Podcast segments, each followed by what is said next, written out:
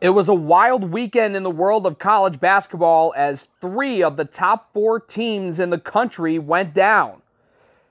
Two of those three lost at home, and of those, the only remaining unbeaten team in the country at the time suffered their first defeat of the season on their own home court against a team that was 500 for the season.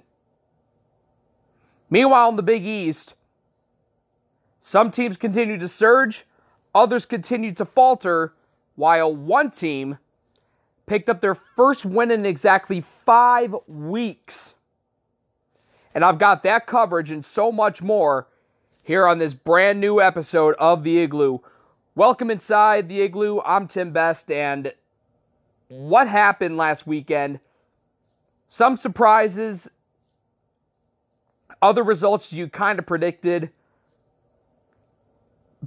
And then coming up this week, it's going to be kind of an abbreviated slate like we had just a couple of weeks ago, where there were only three games on the schedule. And coming up this week, also only three games. One on Tuesday and a doubleheader on FS1 on Wednesday. And also coming up on this episode, got a huge interview. I know I mentioned the Lavin one was huge last week, but I think this one might eclipse that. As I've got former Seton Hall Pirate, a two time Big East champion there, and the current general manager of the Denver Nuggets, one of the best teams in the NBA, Arturas Karnisovas will join me for this episode. I got a great interview with him talking about coming all the way to the States from Lithuania and obviously building up one of the youngest but most talented rosters in the entire NBA. So let's talk about what happened last weekend, shall we? Starting with Marquette in Providence. The Friars still trying to build up their tournament hopes for an at large. And with the way they've been playing, it looks like they've definitely been doing so. Beating Seton Hall at home on February 15th, and then winning a big one at Georgetown in their last game before a Saturday showdown at home against the then number 19 team in the nation, Marquette. Golden Eagles coming off a home loss against Creighton in their pr- previous game. This was going to be a good one. I mean, Markus Howard against the Friars. I mean, keep in mind, he set the Big East single game scoring mark that he eventually broke himself last year. So he did it in 2018 against the Friars at the dunk by scoring 52 points. Markus had a big game on Saturday, dropping 38 points, but again, he got no help. And Providence pounced on it. Providence pounced on it big time. And the one thing you can always expect with Providence balance and depth. And they had both on display on Saturday afternoon with Gus Johnson on the call. Luwane Pipkins had a team high 24 points, and then on top of that, you had five other Friars in double figures. Diallo struggled from the field, one of nine, but he had 10 points in all 40 minutes he played. David Duke had 15, AJ Reeves with 11. And then off the bench, Kalif Young and Maliek White each had 10. As a team, Providence over 50% from the field. While shooting 40% from downtown, Marquette was just 30% from deep and just over 40% from the field. The only other Golden Eagle in double figures came off the bench, and that was Greg Elliott with 10. Outside of that, McEwen only got off three shot attempts, scored seven points. Markus Howard took over half of their shots. He had 25 of their 49 shot attempts. He shot 10 of 25, just three of nine from three point land. But from the charity stripe, he got there a lot and made 15 of 17. And then Theo John had six points and six rebounds. Sacar Anim struggled mightily. He had just two. Jamal Cain off the bench with seven, and he also fouled out. And then Jayce Johnson in 12 minutes, just two points, and didn't grab a single rebound. So Providence, another upset of a ranked opponent at the dunk. They win 84 to 72 for their third straight win, their ninth win in conference. And according to Joe Lunardi, that gets them on the right side of the bubble as one of the last four in with the way that they've been playing at nine and six in conference. According to Lunardi, it outweighs the ugly non-conference league that they had, where you saw them lost to Long Beach State, the College of Charleston, Penn at home, just to name a few. At Northwestern also. Well, the good has apparently outweighed the bad, and the Friars look to continue their momentum into the home stretch of the season again. They got three games to go, like several teams at this stage of the season. I'm going to get into that more later on. Meanwhile, following that up with Villanova, number 12 in the country, at Xavier. Xavier shocked Villanova last year and dominated them defensively this year was the other way around with Villanova manhandling Xavier on the defensive end, holding Xavier to just 55 points, which is the lowest point total Villanova's given up in a conference game this season. They had a nine point edge of the break. It was 30 21. Both teams with 34 in the second half. Villanova rolls to a 64 55 win. Saddiq Bey had a game high 22 points, 4 of 9 from deep, 8 of 17 from the field. Jermaine Samuel stepped up big with 17 points and 8 rebounds. Jeremiah Robinson Earl, even though he only had four points, he did come up big on the glass with 12 rebounds. And Villanova, despite only four from their leading scorer, Collin Gillespie, they were able to answer strongly. Uh, Justin Moore with 13 points and six rebounds.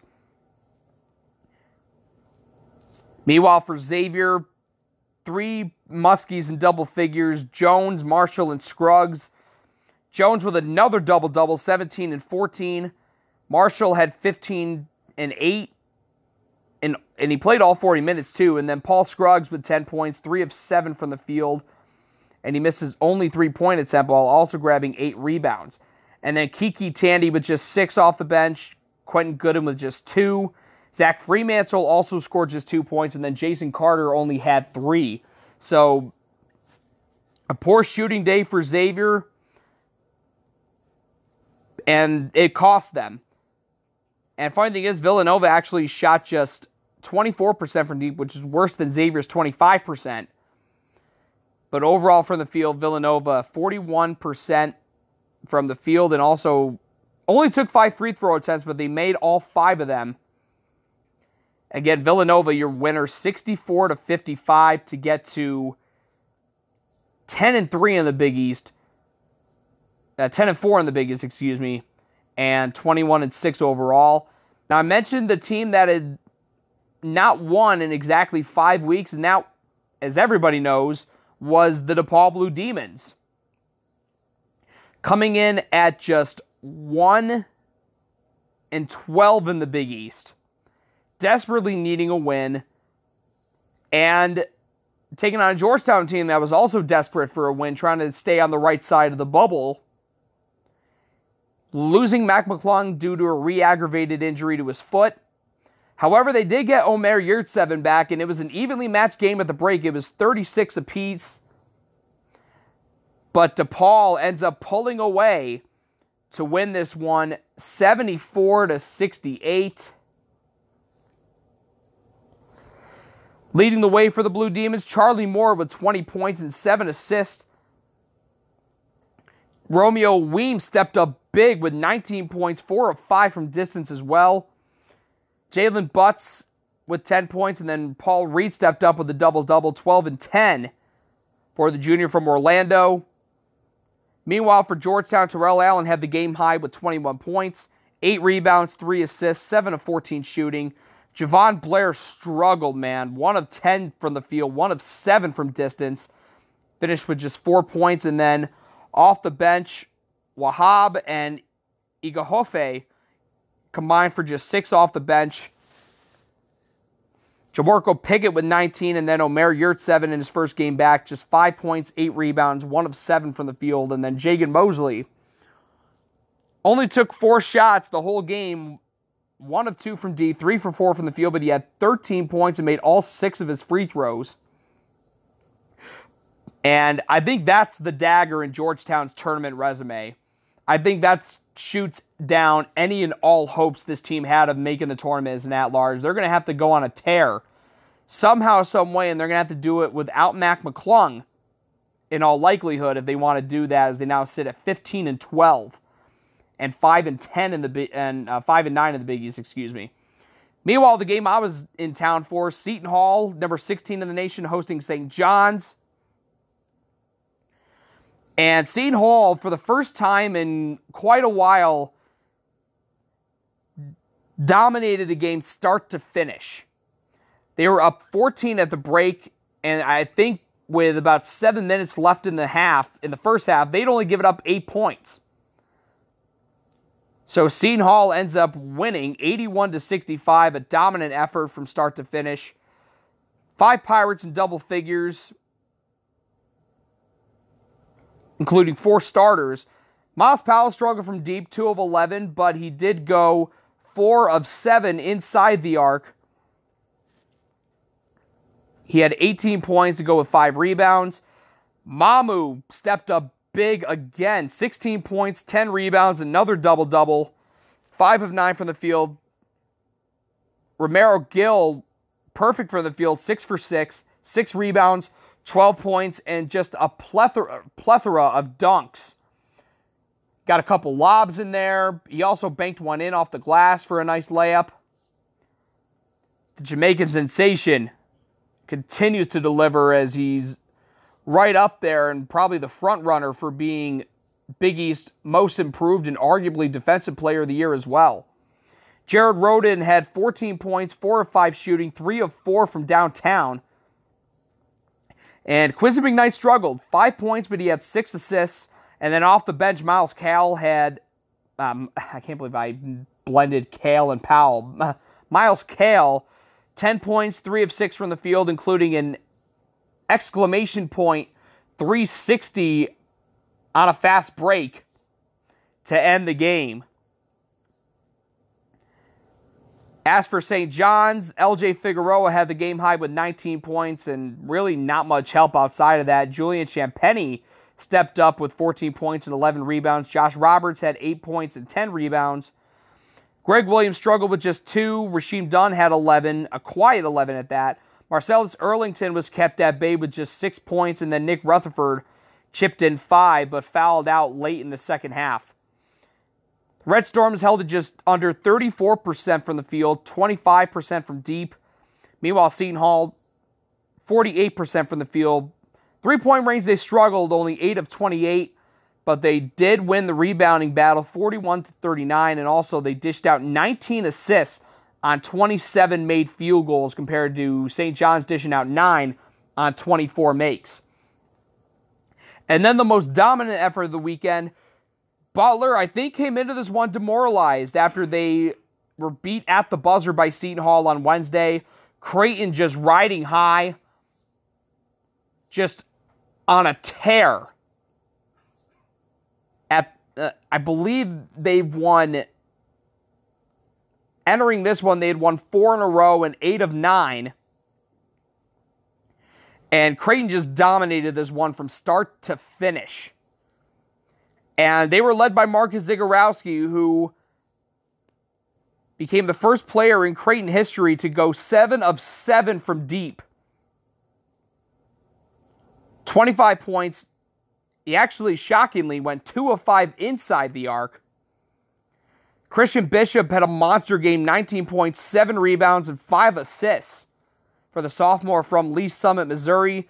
Ty-Shon Alexander had 15 points to go along with four assists, and Mitch Ballock only nine points, but he dished out six assists and grabbed six rebounds. And that was able to kind of wipe away the fact that Creighton's bench was kind of quiet. Denzel Mahoney only had three points, and Kelvin Jones had four. Meanwhile, a couple guys that normally didn't get to see the court a lot. You know, you had Nick Zeal and uh, Jalen Wyndham coming off the bench in limited minutes in garbage time. They each got into the points column. And funny thing is, Damien Jefferson put up a goose egg, and Creighton still managed to win by 22. And at one point, they were they were doubling up Butler. It was 64 to 32. But the Blue Jays roll 81-59. The team high for Butler was Henry Baddley off the bench. He played 29 minutes and scored 13 points, three of five from distance, five of eight from the field. Sean McDermott was the only other Bulldog in double figures with 10. Kamar Baldwin got hurt in this one. He came off limping late in the first half.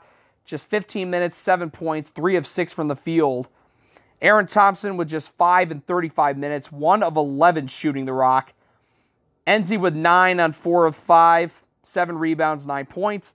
Golden, after he put up 18 against Seton Hall, he had just four on Sunday, six rebounds, two of six shooting. Butler as a team just shot under 38% from the field, just 30% from downtown. Creighton wasn't even 50% from the field. And then how about this from distance?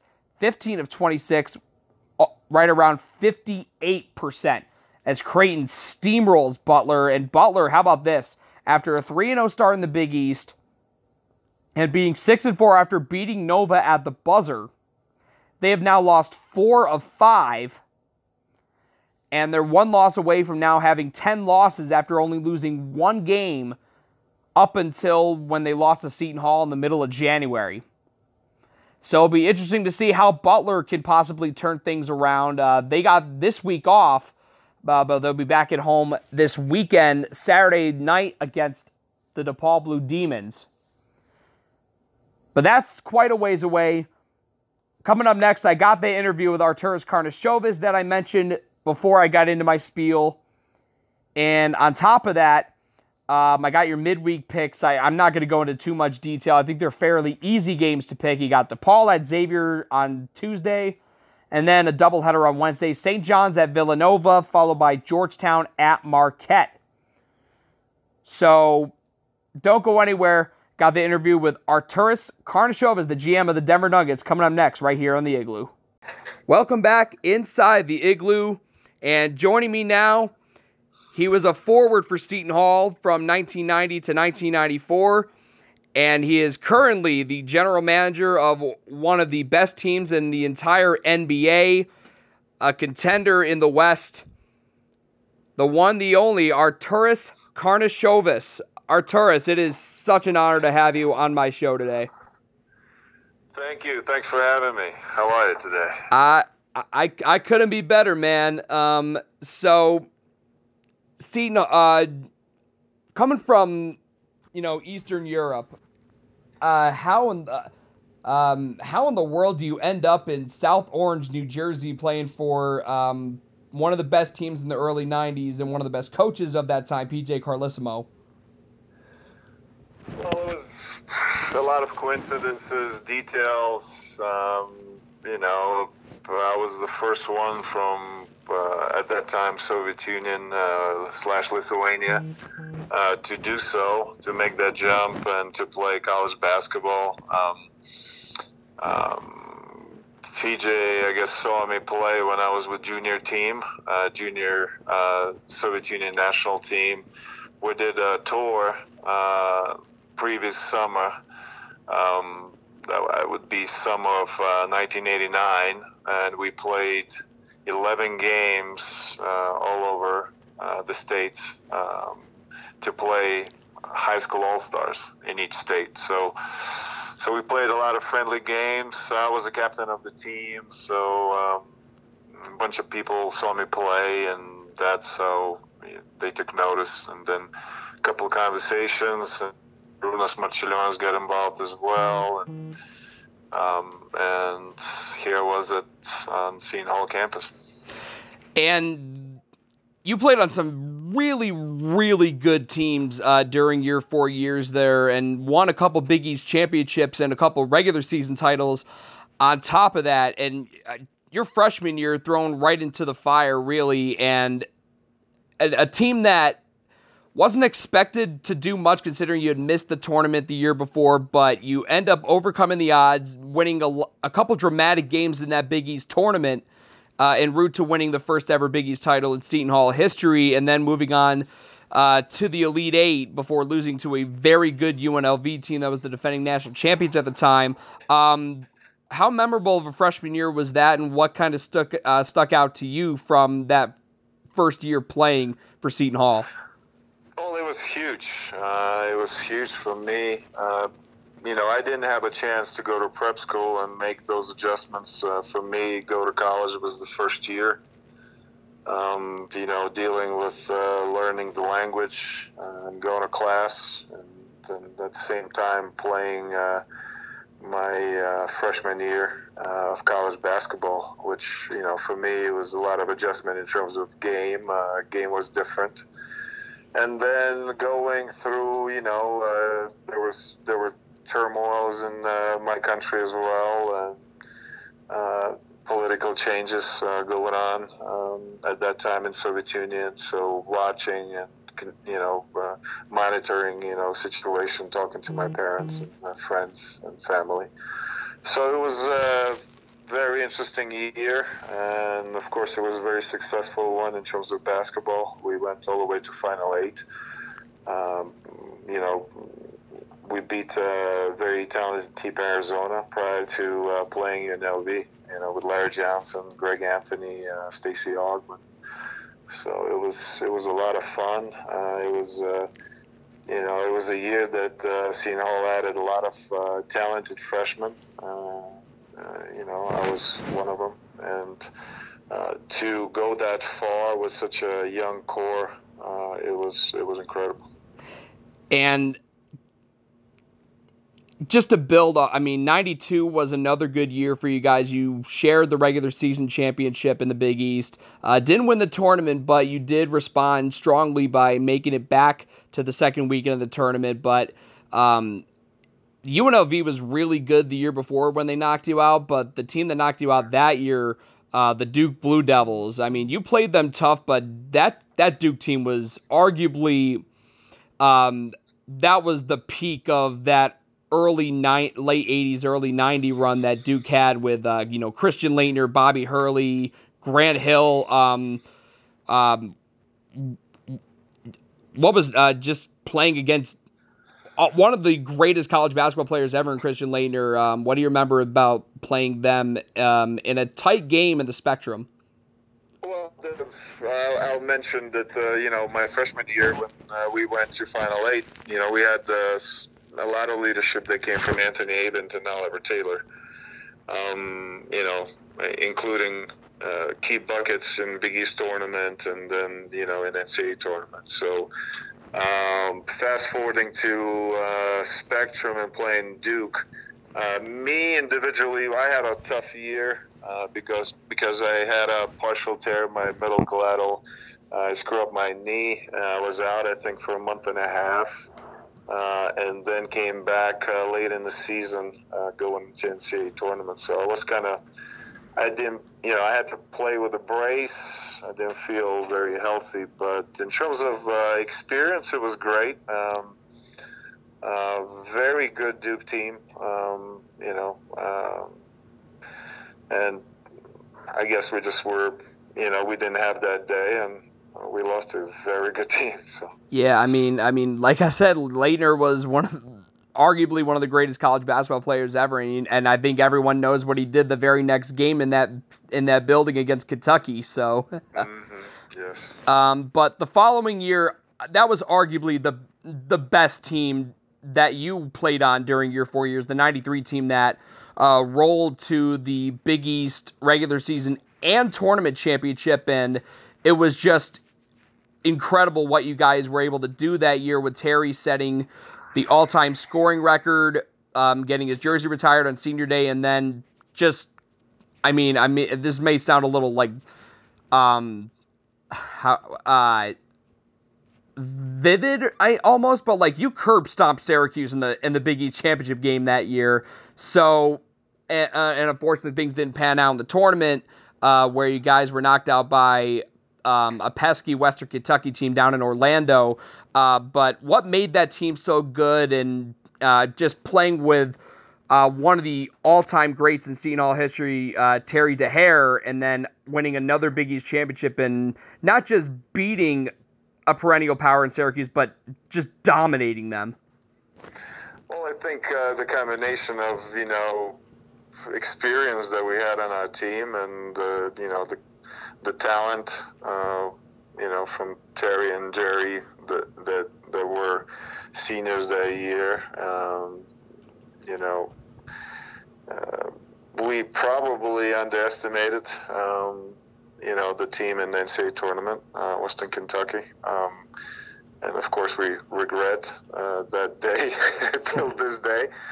Uh, it was a tough loss because the expectation was so high, uh, especially rolling from the Big East tournament where we uh, we beat Syracuse in the final by 30. Um, so um, I think uh, you know I, I, I, do agree that it was one of the best uh, Seton Hall teams uh, I've ever seen. So it was an amazing year, amazing experience. And um, obvious, so you graduated in '94, and at the same time too, uh, that was when PJ Carlesimo Uh, made the leap uh, to the NBA uh, that spring into summer, uh, where he took a job at Golden State. Um, so obviously, moving forward, um, you know, fast forward, you know, a number of years um, after your playing career is over, um, what kind of led you to um, wanting to assimilate yourself into the front office and then eventually into what you're doing now, being the general manager of the Denver Nuggets? Well, I think you know while you're playing basketball, you have you know some ideas, but you don't you know you don't know what you're going to do after after career is over. So I after Seton Hall and uh, you know didn't work out for me. I didn't make uh, the NBA. Actually, I was cut uh, by Milwaukee Bucks uh, day before the season started. Um, and I went to Europe, and I my first year I signed with uh, uh, and this is a club in France. Um, had a had a decent year, um, and then signed with Barcelona. Played in uh, played in Greece for Olympiacos and played in uh, Bologna for two years, and then I finished again two years in Barcelona and retired in 2002. So, you know, thinking that you know I'm going to take my time to decide what I'm going to do after my career. I three months later, um, I took a job with a financial firm in New York City, and you know wanted you know wanted to change uh, you know athletes' mentality in terms of you know finances and uh, spending and lifestyle and all this stuff. So it took me. Um, so I worked uh, a year for that firm uh, until I uh, got an offer from uh, NBA league office. Um, by Kim Bohuny, who actually had a um, huge part of me coming to Seton Hall. She's senior vice president of basketball operations and in the league office. So she offered uh, uh, me a job uh, in the league office uh, because the number of international players uh, were growing and uh, the exposure of the NBA as a league internationally was growing as well. So it was fun times, and I spent five years in the league office. Um, uh, at that time, Stu Jackson was the head of basketball operations, and obviously Kim Bohuny was my boss as well on the international side. And now working in the Big East, strangely enough. Well, yes, exactly. Stu, uh, Stu's a good friend of mine, and uh, um, so you know, while working for the league, I was exposed to uh, um, a lot of uh, you know basketball, you know, business of basketball. Uh, um, would that be financial? Would that be cap? Would that be players? Would that be contracts? Would that be, uh, you know, just uh, uh, running basketball camps like uh, Basketball Without Borders? Um, so, you know, that took also, you know, that's where I started getting into evaluating players and uh, projecting players and so forth. and then after five years in the league, um, I kind of uh, wanted to uh, jump on the uh, team side, um, and that's when the conversation started. And I uh, connected with the Houston Rockets, um, and uh, took scouting job with Houston Rockets. Uh, it took me five years. Um, great five years with the with Houston. Got a lot of experience. My role grew uh, within an organization. I was again uh, a lot of learning. Um, you know, with Daryl Morey, Sam Hinkie, and Gersson Rosas. Um, the, the you know obviously great executives in our league.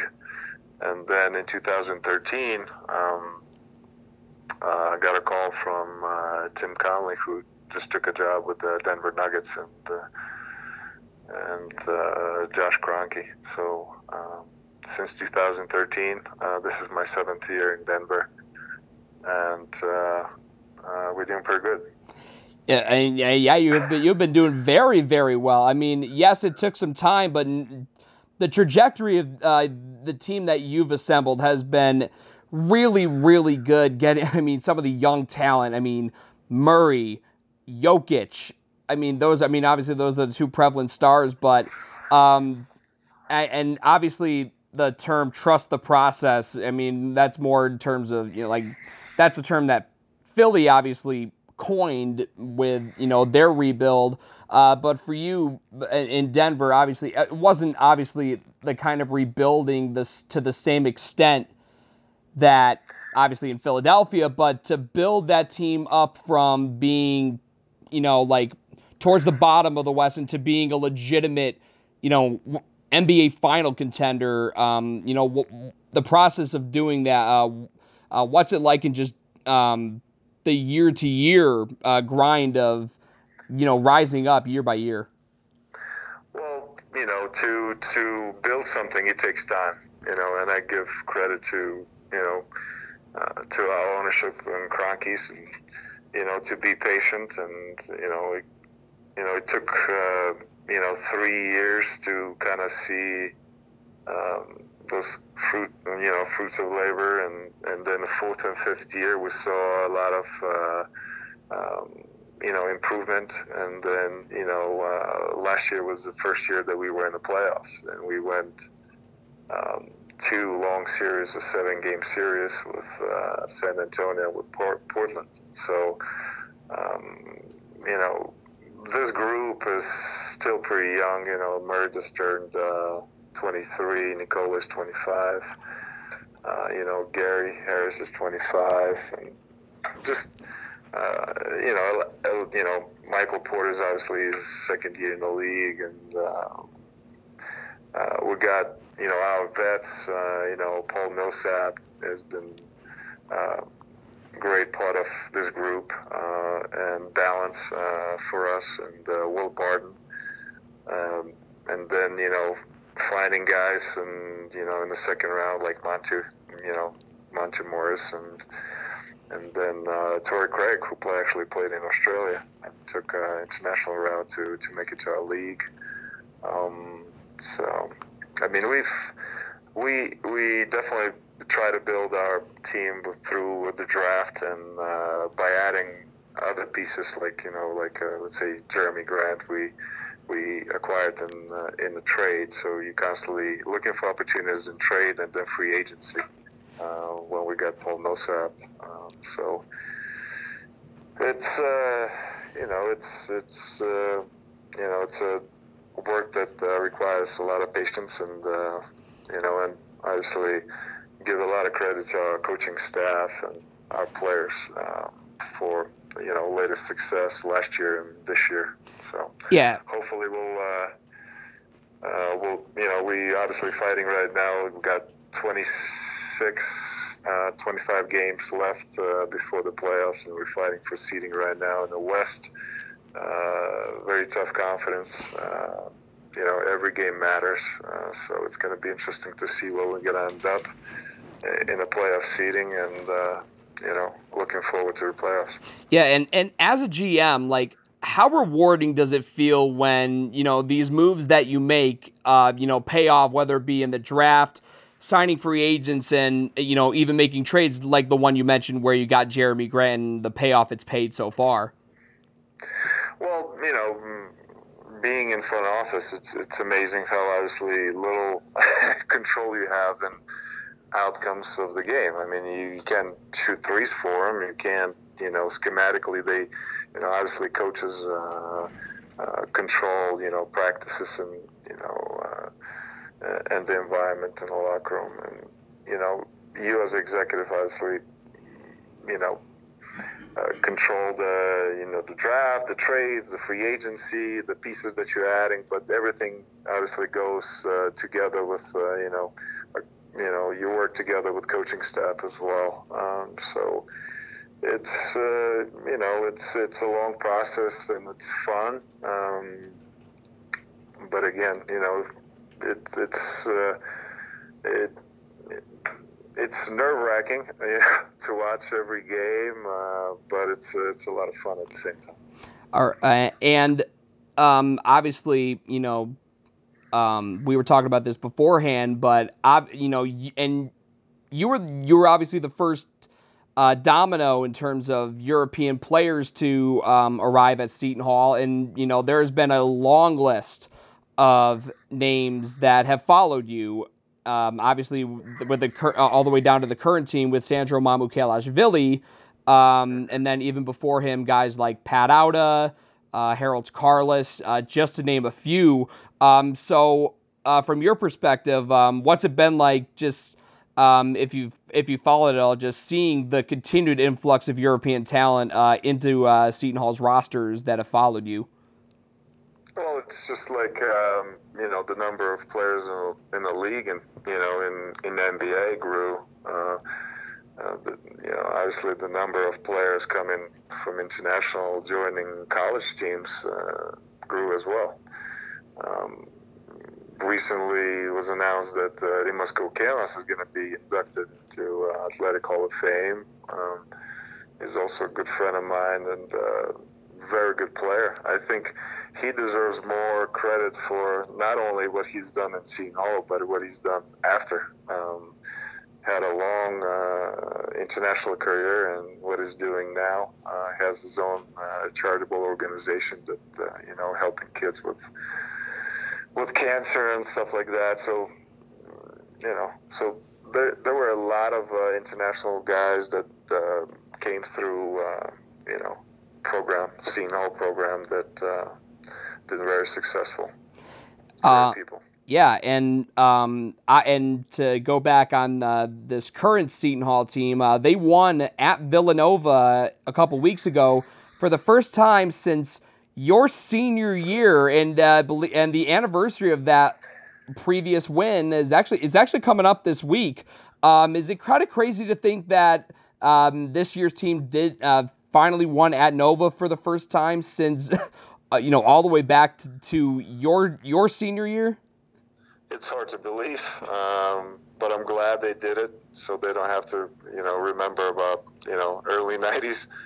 Uh, you know, it's it's it's a very talented team. Um, Kevin has done unbelievable job, and they have enough talent to. Uh, you know, so far they're 20 and seven, and uh, they doing very well, and I'm happy to watch and to watch their games. They have uh, three games coming up, I think, to finish uh, the season before uh, Big East Conference tournament. So uh, tough three games. So uh, hopefully they'll get it done.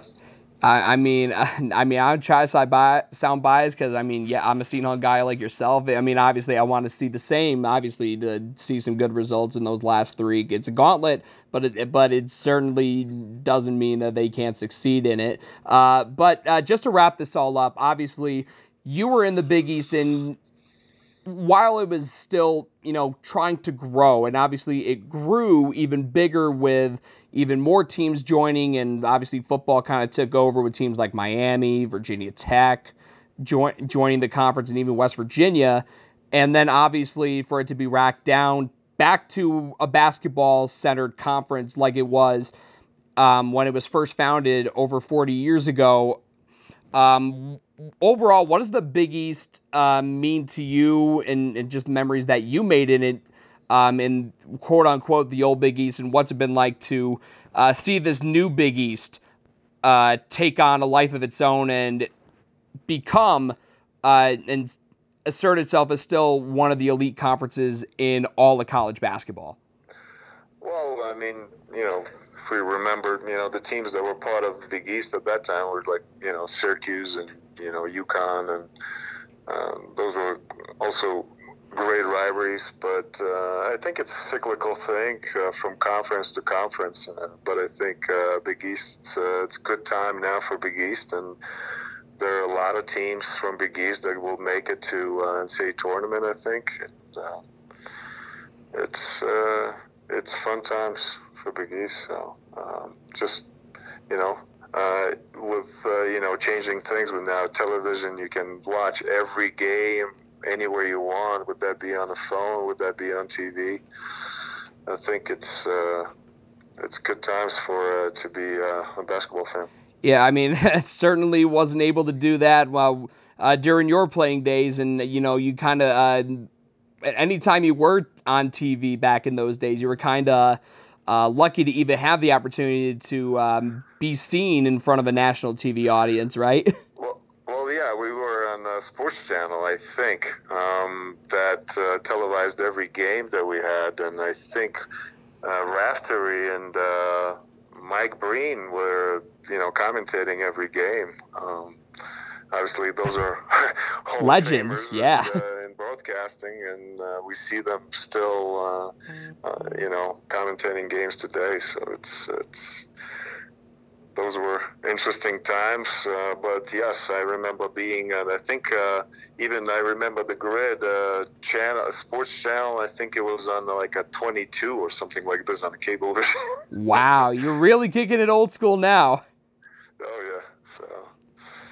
But our Arturas, it was such a pleasure to have you on talking about uh, your memories from Seton Hall and obviously uh, your role in building one of the highest rising teams in the NBA, um, the Denver Nuggets, one of the most pleasant surprises over the last couple years in the league. Arturas, uh, thank you for joining me today, and uh, best of luck with you and your team the rest of the way. Well, thank you for having me, and go Pirates. Go Pirates is right, man.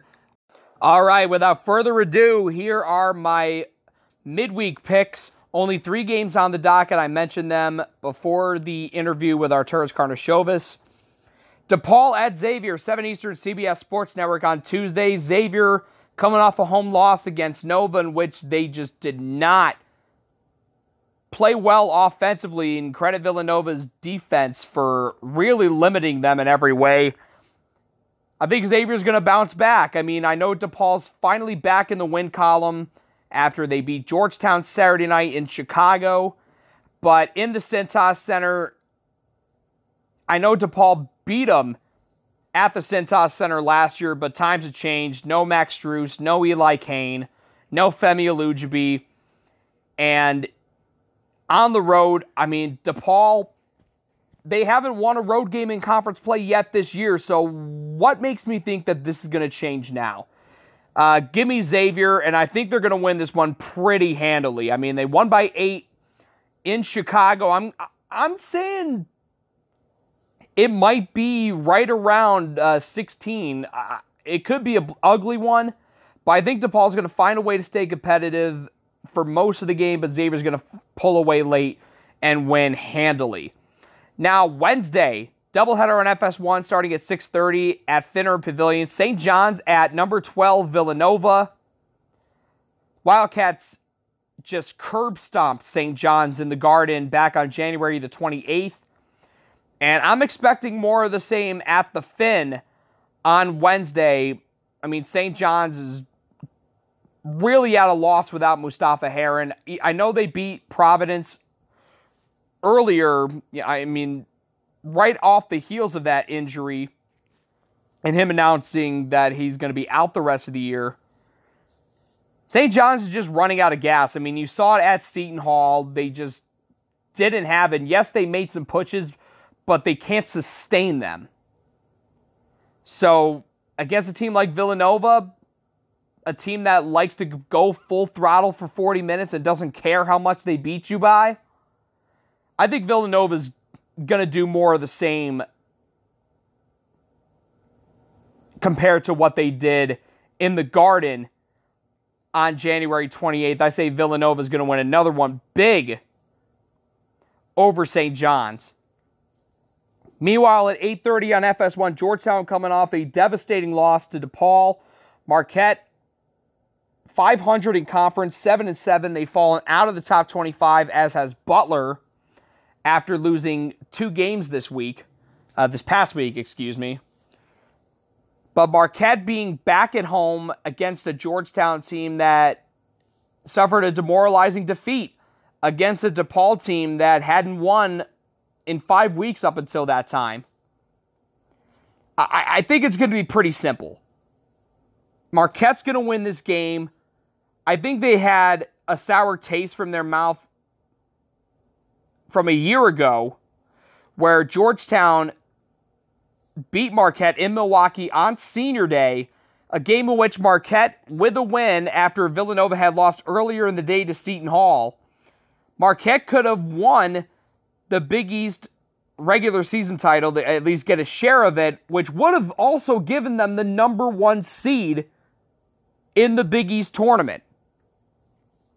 But unfortunately, that didn't happen. I think Marquette, yes, they beat him in D.C., but it would be even better for Markus Howard to beat him in Milwaukee after what happened last year as a prelude as Marquette gets ready for number 13 Seton Hall for his final home game coming up on Saturday.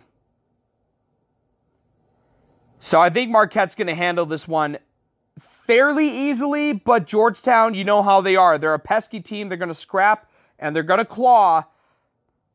But Markus Howard and hopefully the rest of his supporting cast, if they show up like they didn't against Providence on Saturday, if that happens, they're going to get the job done. That simple. And then meanwhile, I mean, I forgot to mention this. Creighton is just red hot right now. They are now number 10 in the country after being picked to finish seventh in the preseason poll in the Big East. I think it's all but guaranteed, unless something catastrophic happens in their last three games, that Greg McDermott is going to be your Big East Coach of the Year when they announce the awards in New York City in a couple weeks at the Big East tournament. So, I mean, this this was these were kind of short, not gonna lie. So that is gonna allow me to delve into um, your icebreaker for this episode, and I'm gonna be talking about kind of what I experienced uh, going back to Seton Hall last weekend. Um, I was obviously at the game Sunday, but I mean, I wasn't there for just the game, you know. Uh, if you watched Sports Center that night, uh, you would know that Seton Hall had a pregame reception, which was like a retirement party for one of the greatest sportscasters to ever live.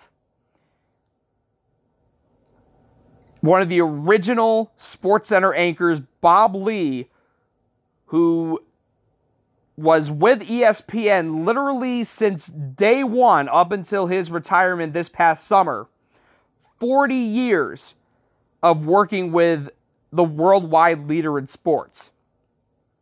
Finally retiring after 40 years after he had launched, you know, outside the lines and all of his in- incredible work, Sports Center, and obviously, like I mentioned, outside the lines and building that up into the tremendous program that it became for three decades. And where did Bob Ley get his start? Seton Hall University. Uh, he was a class of 1976, called many a basketball games back in the day when, I, ironically, another broadcasting legend in his own right, Bill Raftery. He was the head coach of the Pirates from 1970 to 81. So Bob Ley was broadcasting during his tenure. Um, after he was there during all four years, that he was also at the Hall. So Bob came out of retirement to broadcast one final game doing the second half of St. John's and Seton Hall on Seton Hall's student run radio station WSOU, a station that I was lucky enough to be part of in a fraternity.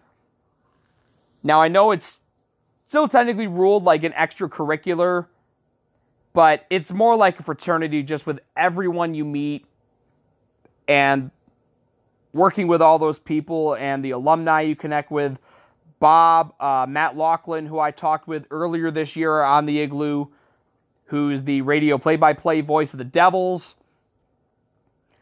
Um, you also have uh, John Brickley, who is now with ESPN, who's been there for quite a few years now. I mean, the list of names, if you want to look it up, it's pretty incredible. It really is. If you really want to look far back into in you know into just the legends of the broadcasting industry, whether it be in sports or anywhere else. It, it's simply remarkable. It's it's inc- it's something to marvel at, and that was a big reason why I even chose to come to Seton Hall was to be a part of that, to follow in the footsteps of guys like Bob Ley, because he set the standard, not just with WSOU, but in sports casting in general, and he held that standard for four decades. The consummate professional, and not just a legend of a broadcaster, but a legend of a man, really. I mean, I had the pleasure of speaking with him at the 70th anniversary of WSOU when they had a dinner to celebrate it back in 2018, my senior year of college. And just talking and learning from him was just so incredible. Just the knowledge that he was able to share with me. I just wanted to absorb and just listen to all these stories and all this advice he had for me. And he's a major inspiration as to why I'm doing this now and why I try to uh, uphold the kind of standards that he held himself to in terms of having integrity as a broadcaster and as a journalist, you know? So, Bob, all I can say from the bottom of my heart, thank you for setting the gold standard at WSOU and for sports broadcasters everywhere for all of your work at ESPN, taking it from the ground up and helping helping make it become the worldwide leader in sports. And like the ghost of Babe Ruth said in The Sandlot, heroes get remembered, but legends never die. And Bob Ley, like I said, not just a legend of a broadcaster, but a legendary man. And I couldn't think of more for the contributions he's made to Seton Hall, WSOU, and the world of sports broadcasting. So that's going to wrap it up for this episode of The Igloo.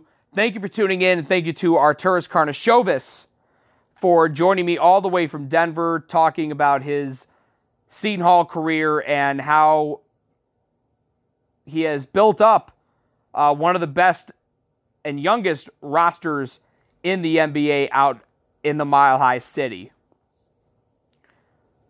So, we got a new episode coming out Friday, a huge weekend slate coming up with Seton Hall taking on Marquette in Markus Howard's final home game. You got Villanova hosting Providence as well. And then on top of that, Butler just trying to right the ship as they host DePaul also on Saturday. And on top of that, you also have a couple Sunday games. Creighton looking to stay hot against a struggling St. John's team at Carnesecca. And then Xavier in Georgetown, a battle of one team on the right side of the bubble and another on the wrong side. So that should be an interesting weekend of hoops. Really looking forward to it, and I'll preview that all on my new episode of The Igloo coming up on Friday. So until then, this Timmy Ice signing off. Thanks for tuning in, and I'll see you on Friday.